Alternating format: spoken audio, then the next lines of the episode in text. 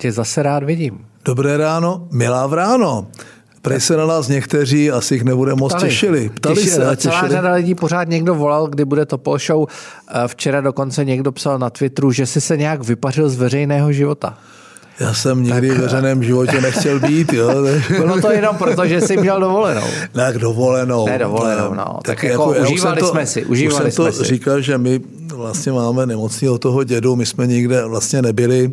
My eh, jsme v poslední době tři velké, jako, neviděli jsme se měsíc, že? tak ještě sice není škola a ty prázdniny už začínají trochu umírat, no, tak už, už ty děti už jsou třeba já už to v Praze. Beru, konec. No tak oni ještě konec nemají, myslím, že jdou ve čtvrtek. Uh, takže já mám tři, uh, tady to tričko, jo, to je z CERNu, pro ty, co neví, co je CERN, tak to je středisko výzkumu. Eh, kde jsou ty urychlovače a tam ty eh, vlastně už od 50. let eh, tam zkoumáme vlastně vesmír a chování vlastně atomu a můj, byl jsem tam se synem, jsem mu to slíbil už před několika lety, jsme tam byli na otočku a byli, viděli jsme spousty věcí na ksich, na bývalého premiéra jsem se dostal vlastně i do Velínu a do těch, tak to byl krásný vejlet, tam jsem si uvědomil, jak jak eh, nejenom, že miluju, ale obdivuju svého syna, jeho angličtinu a v 15 letech jako rozhled, ten já jsem v 15 teda zcela jistě neměl.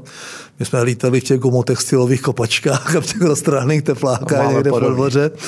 A to je jedna věc, úžasný. Počkej, ale byl jsi, byl jsi na soustředění? Byl jsem na, byl jsem na hokejovém soustředění, ale to jsem měl fakt trochu obavu, jestli to dám fyzicky. To je, od pondělí do pátku, letos to bylo plánováno 8 tréninků a jeden zápas s bílými tygřicemi, kde jsem neměl nominaci, tak jsem dal od pondělí do čtvrtku 7 tréninků, což je teda smrt. Eh, mezi tím jeden vložený golfíček, no a večer chodíme samozřejmě chlastat. Tak já jsem utíkal z těch, z těch eh, hospod, ty irský v Liberci někdy už kolem půlnoci, abych vůbec na ten let a normálně jsem to dal a kdybych nebyl, stala se mi hloupá začátečnická chyba, když jsme přecházeli v Liberci do té velké haly, nechal jsem si, nechal jsem si ty gumy eh, na těch bruslích a normálně jsem skočil na led a dal jsem strašný záda. Narazil jsem si bok, ale byli jsme v jedličkárně, každý rok chodíme do jedličkárny, bylo to eh, my tam máme s nimi takovou, jako, takovou nechci říct, družbu. Uh, úžasný, doporučuji sem tam vzít děti, uh, aby viděli, že vlastně tím, že jsou zdraví, případně tak jak jak to je někdy zázrak a že jsou lidi, kteří to mají těžší a ty děti jsou tak, eh, tak neuvěřitelný a tak s tím bojují a ti rodiče. Takže. No a pak jsem vlastně, to bylo teď, eh, otevírali jsme muzeum tří odbojů, v Lošanech u Kolína.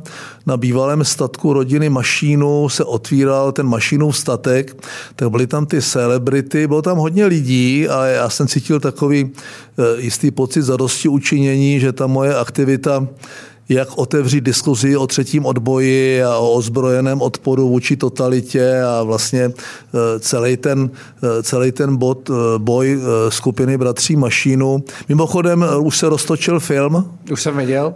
Už se roztočil, asi tak viděl. 14 dní už se točí film Peníze Bratři. se podařilo vybrat. Podařilo se vybrat peníze, je to koprodukce Česko-Slovensko-Německá, takže snad se to konečně natočí.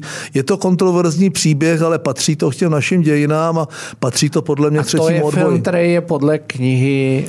Uh, Barbary Masin spíš. Barbary jako, Masin. Ten scénář... Eh, to, to je dcera. To je, to je dcera. Eh, producenta dělá Petr Bílek. Znám, byl jsem v Drážďanech s Pepou Mašínem a s těma protagonistama, to jsou mladí kluci dva, kteří, oni taky byli mladí, jo, to je před 70 lety, to je jako strašně dávno, ale jsem rád, že se otvírají, já bych řekl, ty že se začínáme jako bavit vůbec o té době toho nacismu, komunismu, eh, o okupaci, o odsunu, že ta diskuze je otevřenější, ale eh, polarizuje společnost a to, to se asi dalo čekat. Hele, já jsem tradičně trávil cestami po Evropě, byla to krása. Nikde nejsou ruští turisté, což je příjemná změna. Nicméně, já abych přišel k Topol Show, kromě toho, že si lidi strach, opravdu hrozně moc uh, psali a i některé jako významné postavy českého veřejného i politického no života, kdy zase, kdy zase bude to po show, tak už bude, ale jen o jednu věci si hodně lidí psalo o energetiku. Takže energetika bude, Tý se dostaneme. Tý se dostaneme. Ta bude až druhé polovině nebo v, prostě v další, v další části. Nicméně... My máme takový, my máme takový genderový, genderová topol show. Budeme se bavit hlavně o ženách. Jo, o ženách. Sany Marinová. Jak, Sunny na tebe, Marin. jak na tebe působí uh, finská tak jako, premiérka? Dobře. Je to socialistka, nicméně Uh, Přivedla Finsko do NATO. Přivádí je... Finsko do NATO. Uh, je jedna z protagonistů uh, zrušení víz pro ruské turisty, což mě je sympatické. Já si myslím, že to prostě udělat máme. A protože každý, kdo v té politice je, zažil něco podobného. Já docela v brutální podobě a, a vždycky, když mluvím s těmi prezidentskými kandidáty, tak jim říkám, a seš připravený, připravená obětovat rodinu, soukromí, zdraví, peníze, prestiž a všechno. Ne, to nej, nejsem. Říká, no tak to nedělej. Typický příběh, někdo z okruhu jí lidí blízkých ji natočí, eh, pustí to někde na sítě a teď samozřejmě eh, nejvíc to pobouřilo, jela to žena proti ženě, že jo, teď začala to hrát ta opozice a to taky vede žena, jo, takže je to genderově v pořádku, eh, ať se ženský mezi sebou jako hašteřej.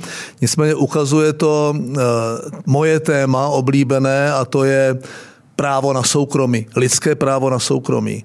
K tomu patří taková ta diskuze eh, o tom být offline, nemít účet, nemít telefon, tím pádem Já diskuze vím, že o oblíbený penězích. film, mluvili jsme se o tom před natáčením Paparazzo. Paparazzo. Paparazzo je můj oblíbený film, ten hlavní protagonista, který mu prostě ti šmejdi zničí rodinu, tak je postupně všechny zabije a není usvědčitelný, protože to udělá chytře.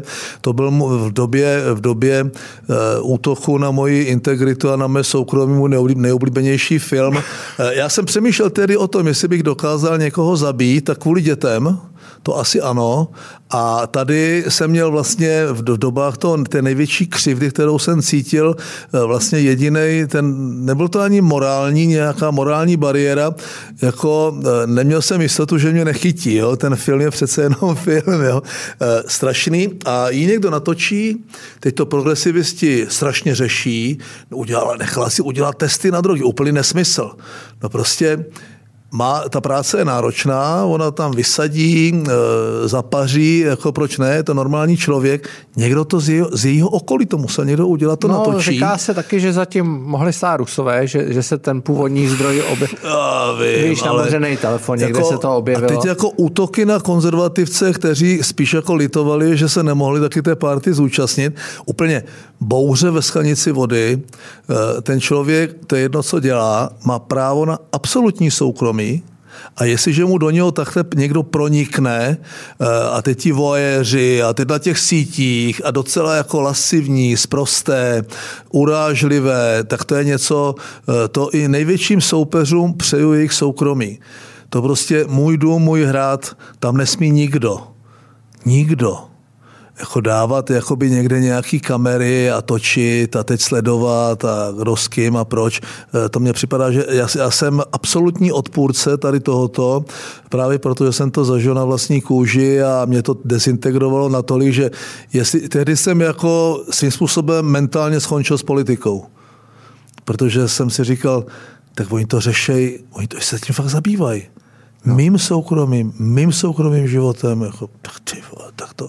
No, takže eh, já, eh, tak jak, jak socialisty nemám rád, tak Sany Marin, kromě toho, že je hezká, docela očividně se umí i bavit, tak eh, nedělá směrem ven tu zahraniční politiku, aby mě rušila a docela ji fandím. Takže až tvou mě v tom smyslu komentáře, jak, jak těch progresivistů, tak těch konzervativců tak uh, fandíš i Janě Černochové a jejímu, což jsme taky ještě nestačili okomentovat tweetu.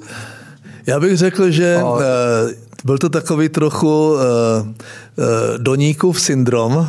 Jo? Jak mu jednu dobu můj syn říkal Doník a říkal, tati, netweetuj.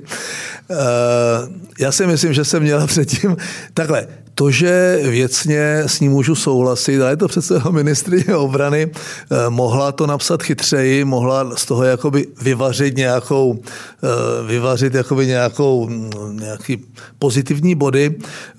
Eh, přece jenom ten atentát, a teď vůbec se neví, kdo to udělal, na tu, na tu Dariu, Dariu Dugin. Uh, uh, Ukrajinci se k tomu nehlásí, uh, tam mluvilo nějaký ruský partizánský bojůvce.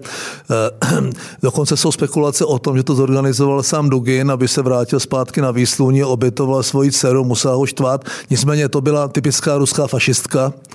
Ta prostě mluvila o Ukrajinci jako o podlidech, no, o podlidi, vyzývala k jejich vraždění. Vyzývala k jejich vyvraždění, to znamená, nevím, jaký je rozdíl mezi teroristou z al kaidy a tady tohle, touhletou, eh, touhletou eh, Natašou nebo Dario, nebo tak. jak se jmenovala, eh, prostě stejně nebezpečná, to genderově musíme být vyvážení, jestliže nám úplně nevadí, když zabijou nějakého teroristu, tak by nám zase nemělo úplně vadit to, že zabijou tuhletu fašistku, ruskou fašistku. Nicméně je to, je to celý trochu podivný, ten Dugin se choval podivně, takový ty Rusko má říše a domov byla její první slova.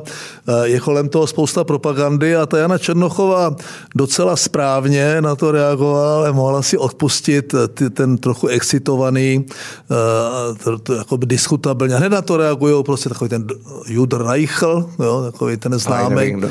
No, to je takový, no, ten začal okamžitě. To jsem viděl, že on ti, se objevuje. Všichni ti vlastně... chlástenci, flástenci jo. Jako podávají jakoby oznámení, trestního oznámení na podporu terorismu a a, a mluví jako, že jak může někdo schvalovat vraždu na dítěti, tak byla, měla 30 prostě, ale eh, dobře, měli to každého života, tohodle o něco míň. No. Je to tak. Uh, kromě Česka, Ruska, Finska, to žije i ve Spojených státech. Eh, tam, no, ve Spojených státech to žije. Tam, tam to žije, tam to nám úplně, vlastně to se do Topol Show ještě nedostalo, eh, ta šťára v baráku Donalda Trumpa na Floridě. Tak já nevím, co si o tom mám myslet. No ale jak jsem pochopil, on tam nějaký ty dokumenty asi No tak je? jako něco si asi odnést a ta diskuze se vede už nějakou dobu, co si vlastně mohla a nemohla odnést. Jo? To, ale není to, jako... to jsem taky pochopil, že se to stalo už v minulosti. To se stalo už v minulosti no. a tak dále, teď se to řešilo, teď mu tam udělali takovou jakoby demonstrativní šťáru, aby mu našli to, co tam čekali, že tam najdou a on to ani jako nepopíral, že to tam najdou. Jo?